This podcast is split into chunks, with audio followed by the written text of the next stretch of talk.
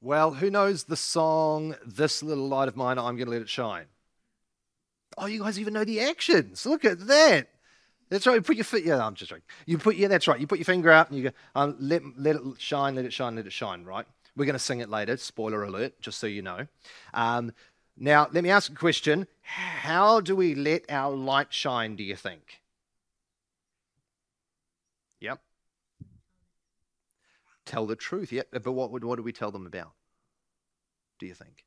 Yeah. Yes, we tell them what's in the Word of God, right? And who's in the Word of God? Jesus. It's always the correct answer, eh? That's right. We tell people about Jesus. But do you think that's the only way we let our light shine? Hmm, not sure, eh? It's a hard one. Um, when, when Jesus talks about letting our light shine, what's interesting is he doesn't talk about us speaking he talks about us doing. In, in Matthew chapter 5, Jesus tells us that we are to do good works and let our light shine before men. Now, in the passage we've been looking at over the last few weeks, we've been thinking about that. We thought about how old men have to live. We thought about how young men have to live, how old ladies have to live, how young ladies have to live. And, that, and then we talked about how a minister had to live and now we're thinking about another group of people called slaves. And God, through Paul, was getting Titus, gets a bit confusing, getting Titus to train the slaves to let their light shine. And the way they were to do that was to be faithful and to be godly and to live for Christ wherever they go. And you know, the same's true for all of us, eh? We all have to let our light shines. It's not always easy though. sometimes it's hard to be good, eh? Yeah, yeah, me too. Sometimes it's hard to be good. Sometimes it's hard to listen to teachers or parents. But that's one of the main ways that we can let people know that Jesus is lovely. We show people what Jesus is like by the way we live. So let's pray and we'll ask God to help us do that because it's pretty hard. Let's pray.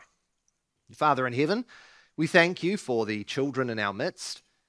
We thank you for the way that you set your covenantal blessings upon them that, Lord, you never fail to care for them. And we pray that you would help all of us to let our light shine before men, that we'd let it shine till Jesus comes. In Jesus' name we pray. Amen. We're turning through to the little letter of Titus. Little letter of Titus. It's at the end of all the T's of Paul's letters Thessalonians, Thessalonians, Timothy, Timothy, Titus. For those who are visitors, we've been working our way through the little book and we're taking a meander through it, very slow rate. And we find ourselves in chapter 2 and we're picking up at verse 9, dealing with verse 9 and 10. We'll read the whole chapter just so we have it in its context. Just as way of a reminder, it's sandwiched between verse 1 of chapter 2 and verse 11. And the point being that the grace of God has appeared and Titus is to teach what accords with it, what is a fitting way of living, given that the grace of God has appeared. Tonight, we will think about the grace of God appearing, and it will lead us into Christmas by the providence of God very well. But as for this morning, we're thinking about bond servants or slaves, as we will be using. So this is Titus chapter 2, picking up at verse 1, and it is God's word for you today. But as for you, teach what accords with sound doctrine.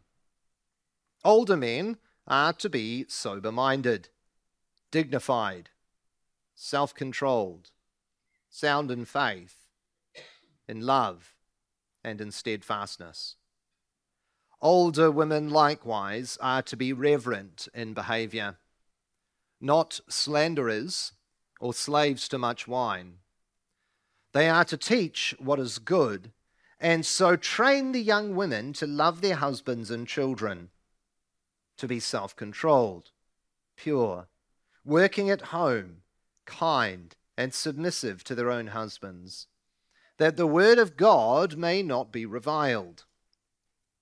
Likewise, urge the younger men to be self controlled showing yourself in all respects to be a model of good works, and in your teaching show integrity, dignity, and sound speech that cannot be condemned, so that an opponent may be put to shame, having nothing evil to say about us.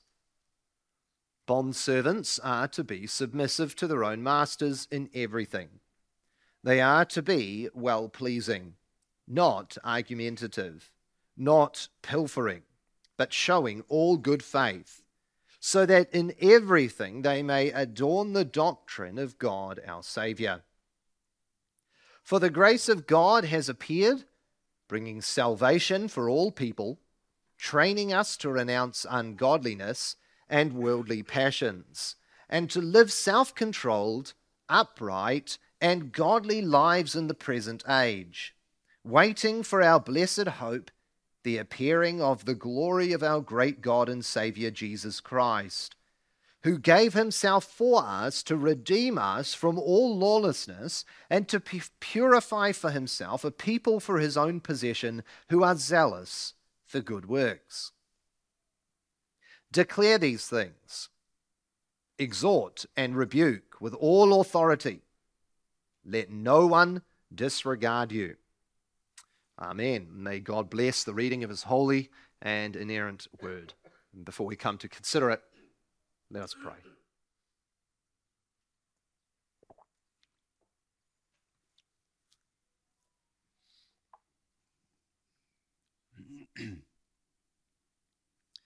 Father in heaven, we, we come to you because we need you, because we recognize that though you have given us your word, we will not benefit from it unless you work by your Holy Spirit. We thank you, Father, that you have spoken throughout time in various ways, but you have spoken once for all in the Lord Jesus Christ. And we thank you for your apostles who have written down the testimony of Christ and have explained it for us that we might benefit, that we might grow in godliness and love.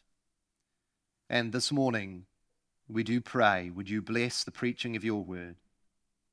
that we might be nourished and fed, that each and every one of us might leave here today knowing that we have heard the voice of our Savior Jesus. Help us by faith to see him. So speak, O Lord, as we come to you for your holy word. In Jesus' name we pray. Amen. Well, I want you to imagine for a moment that you've gone to work. If you don't work, you can, I'm sure you can imagine what working must be like. Uh, imagine that you're going to work. It's Tuesday and it's lunchtime, and you sit down in the lunchroom in the smoko room, and you're gathered with a few different people there, and, and, and they know you're a believer, and, and they know some stuff vaguely about Christianity in the Bible. And, and one of them says to you, The Bible the Bible says slavery's good, eh? God, God was like a huge fan of slavery, right? And, you know, all of the terrible slave trade that took place. I mean, Christians, they, they all use the Bible to justify that, right? So, how, how can you be happy being a Christian? I mean, me, I don't have a religion, but at least I don't like slavery like your God does. I wonder how you'd respond feel like maybe a deer stuck in the headlights. Uh, maybe, you know, oh, smoko's over. Look at that. Got to get back to work. Uh, what would you do? What would you say? It's, it's a common thing that's said by people about Christianity.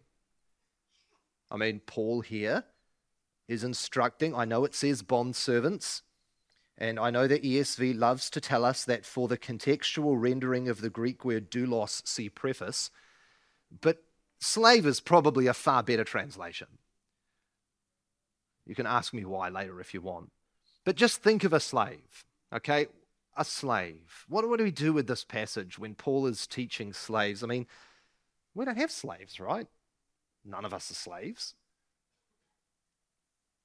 You know, there's two errors we can fall into when we come to a passage like this. One is you could think of them like ditches on each side of the place where we're standing. On one side, there's the error of immediately rushing to the employer employee relationship. You know, so we go, well, we don't have slaves, but I've got a boss. And so I need to make sure I do all these things to my boss. And we will see that there's truth in that. But we don't want to rush there too quickly, because if we rush there really quickly, we kind of gut the meaning of its passage. But there's an error on the other side, there's a ditch on the other side of the road, and that is we can fall into spending all of our tri- time trying to defend the Apostle Paul and trying to defend God for what he's written.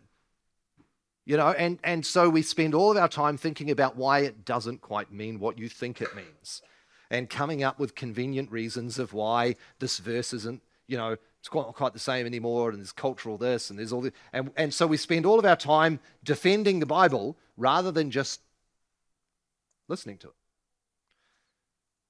So, what I want us to do today is to consider this as Paul intended it to be considered by the people of Crete, because Paul's writing to Crete, right?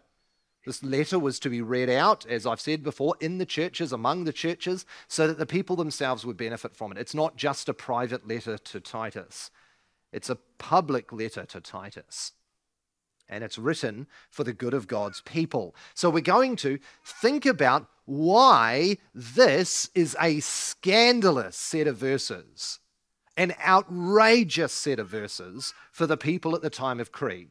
And then at the end, if there's time, Lord willing, we will see how it might apply in our situation. Now, I don't know if you noticed the title of the sermon today. It's called Godly Slaves. That is a scandalous title for a sermon. Not today, but back then, it was a scandalous title. It would have been. Why? The set of verses here is, is so incredibly out of touch with reality for a first century reader. Let me show you, let me show you the, the gospel beauty that is in this set of verses. Now, now, to help you understand a little bit what life was like at the time of Crete, let me point you to a nearer period of time. When, when missionaries first came to New Zealand, they discovered a very tribal people, right? And, and yet are quite warlike people. And these warlike people, the Maori people, would would capture slaves. Now, when a slave was captured, they became effectively less than human. You considered a, a dog or a item that you own with more importance than a slave. That's, that's not surprising, right? That's very normal. That's the mindset you have to approach this text with. Paul is writing to a group of people whose society at large says have no worth, zero worth. They're borderline human. And we don't have to look far into uh, European history to see the same thing, right? You can go to the Americas, you can go to Europe, you can go to the UK and find the same thing. People as objects, no longer people, but just objects, slaves. Now, to write to a set of slaves and tell them to act in a godly way is preposterous because you don't encourage slaves to act in a certain way, you just command them to do what you want. And they do what they want, what you want, or they get it. And it's in that, that sort of context, that sort of mindset, that Paul frequently, over and over and over again, writes about how slaves must act and live. And so he writes to Titus here, and he says, Titus, yes, I want you to come alongside the older men, and I want you to come alongside the younger men, and I want you to come alongside the older and younger women, and I want you to be a faithful minister, and I want you to act with the slaves in this way. This is what I want you to teach them. John Chrysostom would talk about the slaves, and he would say that uh, they were viewed with such disdain and wickedness that no one would think they could ever live a good life. And Paul writes to Titus and says to them, Let the slaves be submissive to their own masters in everything. They are to be well pleasing, not argumentative, not pilfering, but showing all good faith. And this is the most scandalous part of all in everything, so that in everything they may adorn the doctrine of God our Savior. Now, why is that a scandalous thing for Paul to suggest? Well, the characteristics he is asking slaves to do are completely counter against everything a slave would want to do, firstly, right? I mean, it's one thing to obey your master because you don't have a choice, right? Like when the master has the rod, you don't have a great deal of choice as to whether you obey or not. But to tell slaves to willingly submit, to willingly yield themselves to their masters, is very countercultural. To tell them in everything and in all their works and in all their efforts to be pleasing to their masters, not to argue back against them, not to skim the top. Not that's what pilfering means, not skimming the top of profits. You know, 90% goes back to the boss's hand, but 10% goes in my pocket.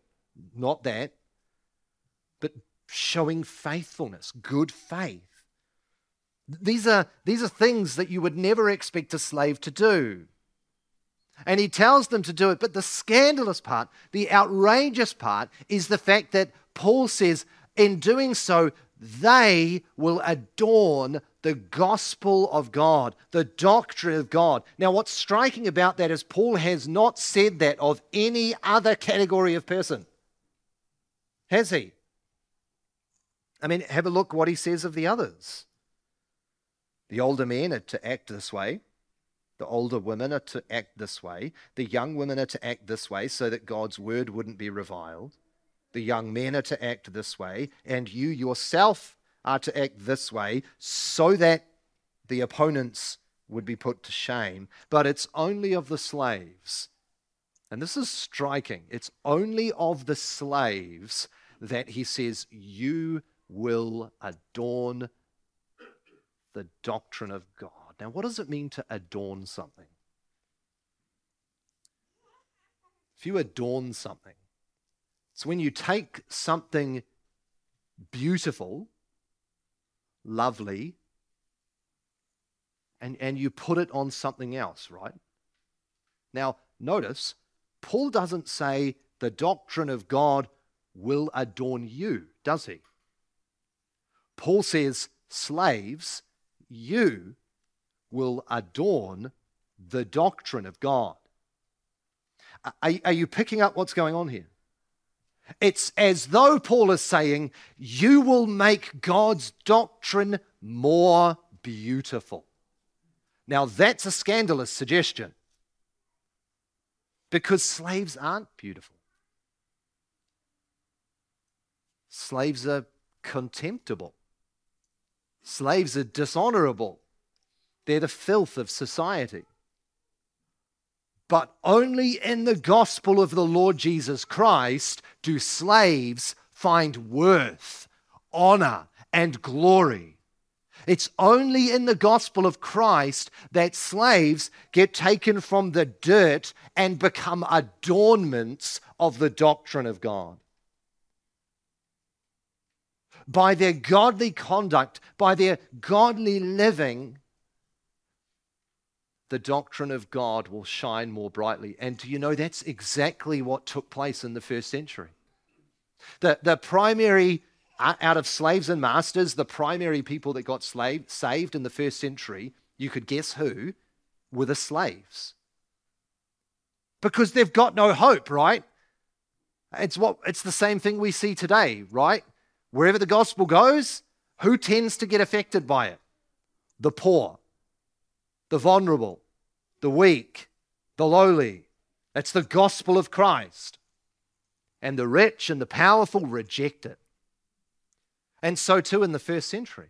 But what took place was these slaves would get saved and, and they would embrace the gospel and they would live for the gospel and they would discover that in Christ, they're not just trash, but in Christ, they're human. They're more human than their masters because they're being restored to the image of Christ. And they have value and they have worth and they're loved.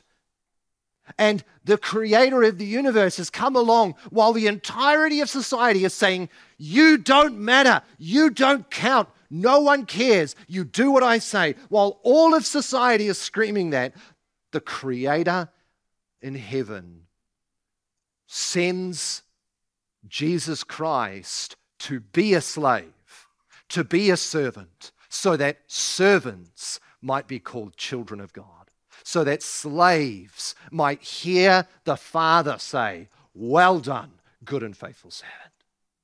You are precious to me. You are my precious sheep and they discovered they had worth. And so they, they lived and they embraced the teachings of the scriptures and they became like Joseph. You remember Joseph? I mean, what a miserable lot, right? In Potiphar's house. And yet he faithfully serves in what takes place. The master says, I'm going to entrust everything into your care. I don't, don't need to think about anything while you're here because you're such a godly, he wouldn't say this obviously, you're such a godly slave, I will entrust everything except my wife into your care. And then what happens when he's in the prison? Same thing. And what happens when he's before Pharaoh? Same thing. And what took place in the first century is this worked its way out. Masters began to look at their slaves, and they would have a churlish slave who was miserable and would steal pilfering what was his, and he would look at the Christian slave and he would say, That person has something I want. You see, because the Greeks, for the Greeks, if you want to understand doctrine, you don't look at what a person teaches, you look at the way they live. That's the way it works in Greek mind. You look at the outworking of what the individual philosopher is teaching, and there is your evidence. And so these, these citizens would look at their slaves and they'd go, This guy's completely different. He's nothing like any other slave I've ever seen. He has honor. He works as though someone's watching him, even though no one is. He's living for something in the next life that I know nothing about. What has taken place? And as First Peter would say, the slave would be ready to give an answer for the hope that he had within him, right? And he would share of what Christ had done, of how Christ had redeemed him, of how Christ had heaped worth and honor upon him. And so the master would be humbled by the slave. And then you would see these just incredible pictures. Churches in the first and second century gathered together for worship like this. And slave and master. Can you picture it? I mean, just picture the filthiest image in your mind of a slave. And picture that slave standing next to a master on Sunday morning, lifting up his voice with gusto, singing praise and honor, wisdom and might, glory and power be to our God forever and ever and ever. Amen. Lifting up their voices, sing we the King who is coming to reign singing. I mean, if only they had English back then, but could you imagine it singing, Brother, let me be your servant. Let me be as Christ to you. And could you imagine the master looking at his slave and saying, Let me serve you? Because that's what the gospel does, right? It's the great equalizer. The gospel doesn't care if you're rich or poor. The gospel doesn't care if you're beautiful or ugly. The gospel doesn't care if you're young or old. Because Christ came to save all. As we'll see tonight in verse 11, the grace of God has appeared, bringing salvation for just the rich people, for all people. Are you a part of the all people today? Then he came to save you. He came at Christmas. Remember the hymn? Love came down at Christmas and it died upon a cross so that slaves might be made children of God. You know, when, when you sit in the workplace and someone says to you, God, God loves slaves. You look them in the eye and you say, Amen, he does. But not like you think this world hates slaves. And it was only the gospel of Jesus Christ that brought freedom from slavery. Never forget that. It was teaching like this that William Wilberforce tapped into to see the horror of the slave trade and see it abolished. For 40 something years, he labored to see it gone. Why? Because he saw that even slaves were children of God, made in his image beautifully, and were given incredible worth.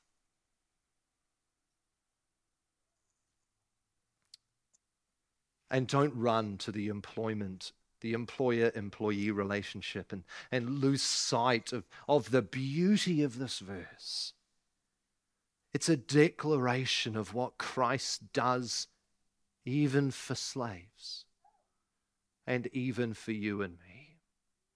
He gives us he gives us eternal riches, splendor, and glory And yet, brothers and sisters, if if all of this is true, if all of this is true for the lowest of the low, like the lowest of the low, how much more does it apply to us, right? I mean, if if a slave can be told to do these things, how much easier is it for us to hear and do these things? When we get to serve people willingly, when we get to work for people willingly, when we work around the home willingly, when we have an employer and, you know, we can just quit whenever we want. And if they're mean to us, we can just take them to court. How much more ought we to be faithful slaves in whatever situation of life we find ourselves, right? Whether you're a mother with children at home, whether you're a working woman or a working man, whether you're a child at school, or whether you're retired, all of us found ourselves in situations where we can live this out, can't we? Let's just note a few things, a few lessons we can learn for ourselves. We, we ought to willingly submit to those that God has placed upon us. Remember, God has placed them upon you. You may have chosen to work for your employer, but that doesn't change the fact that He is your boss, right? And, and God doesn't want us to, to do what our bosses say because they tell us and then grumble about it, you know? We all know how it goes, right? There's always certain jobs that we hate doing, and our boss comes to us and says, I need you to go and do seven of them. And we go, sure thing. And then we turn the whole way down the hallway to go and do whatever it is we have to do. Paul says no. Willingly serve. I was so encouraged when, when I heard from an employer recently about someone from this church. I just happened to run into someone's employer. That happens, by the way. And they said to me, that person works hard all the time, whether I'm there or not. And I, just my heart rejoiced, right? I'm like, what a testimony. Just all the time, whether the boss is there or not, just submissively serving and doing what is required of them. But, but we're not just to be submissive and do what we're told. We're to do it in a certain way. And we get given these two uh, positives and negatives. So it's a positive, negative, negative, positive. And they come together as couplets, as we've seen throughout this whole list. Paul says, they are to be well pleasing, not argumentative. So, first couplet, well pleasing, not argumentative. Now, what does it mean to be well pleasing? Well, it's to please someone well, right? Pretty obvious. Logan, thanks very much for this in depth matter.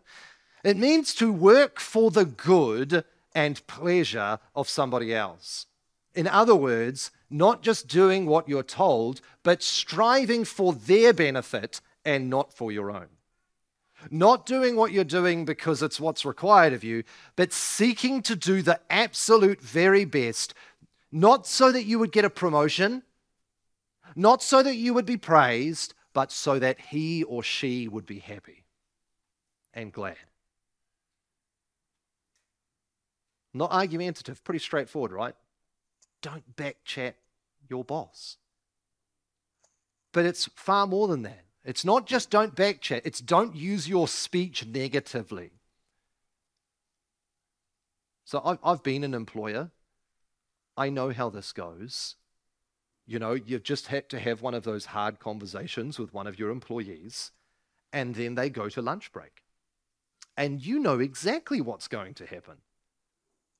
They're going to go to lunch break, and they're going to go to your other employees, and they're all going to sit there and moan about you.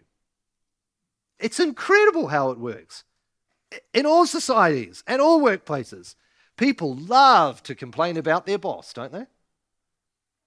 That's quite comical. Chloe is working for a jewelry store that I used to be a part of. She's got the same regional manager that I had when I was managing the jewelry store. And she was telling me that the work colleagues really find this guy hard to work with. And they were having a good old whinge session about him. And I was so confused. I said to Chloe, Him? He's lovely. I don't know what you're talking about. He's a great guy. We got on like a house on fire. But isn't it so easy to use our mouths destructively? But what a witness, right? When you sit in a staff room or you sit in a lunchroom, you sit with your work colleagues and they're all moaning and whinging about something to do with their work and you take no part in it. Let your light shine before men. And when they ask you why you're not joining in, you're ready to give an answer for the hope that you have within you. I don't speak badly about my boss because, you know, at the end of the day, God made him my boss. And so I willingly and happily serve him. But notice the other couplet, he says they are to not pilfer, but show all good faith. Pilfering, it's a cool word, pilfering. It's not really just stealing. It's more like, as I said, taking the skimming the top, skimming the cream off the top, the best part. It's very, very easy to do, right? Especially nowadays, if you're involved in finances, how often do we hear of people being fired and imprisoned for embezzling funds? You know, and you might think to yourself, well, I never embezzle any money. But, you know, it's the subtlest of ways that this can creep into our hearts. Did I finish at 6 or 6.15? If you're recording mileage, it was 6.7. And so you always round it up. It's subtle, right? But you're pilfering because it's not yours. You ought to act in such a way that you show good faith in everything so that like Jacob, after serving for 21 years for Laban, you can say, I have served you for 21 years and nothing has gone missing that is yours. And anything that went bad, I took at my own personal expense, Laban. You miss nothing. You look, you count, you look at what's around you. You can trust me in everything. And Laban couldn't deny him, right? And you ought to be able to say that at the end of a career. I didn't even steal a staple. When we ran out of tape, I used my home tape. Whatever it is you work in. And why should you do this? So that you will beautify the doctrine of God. Now, don't understand that to mean that the doctrine of God's ugly and you have to make it pretty because it's kind of ugly, you know?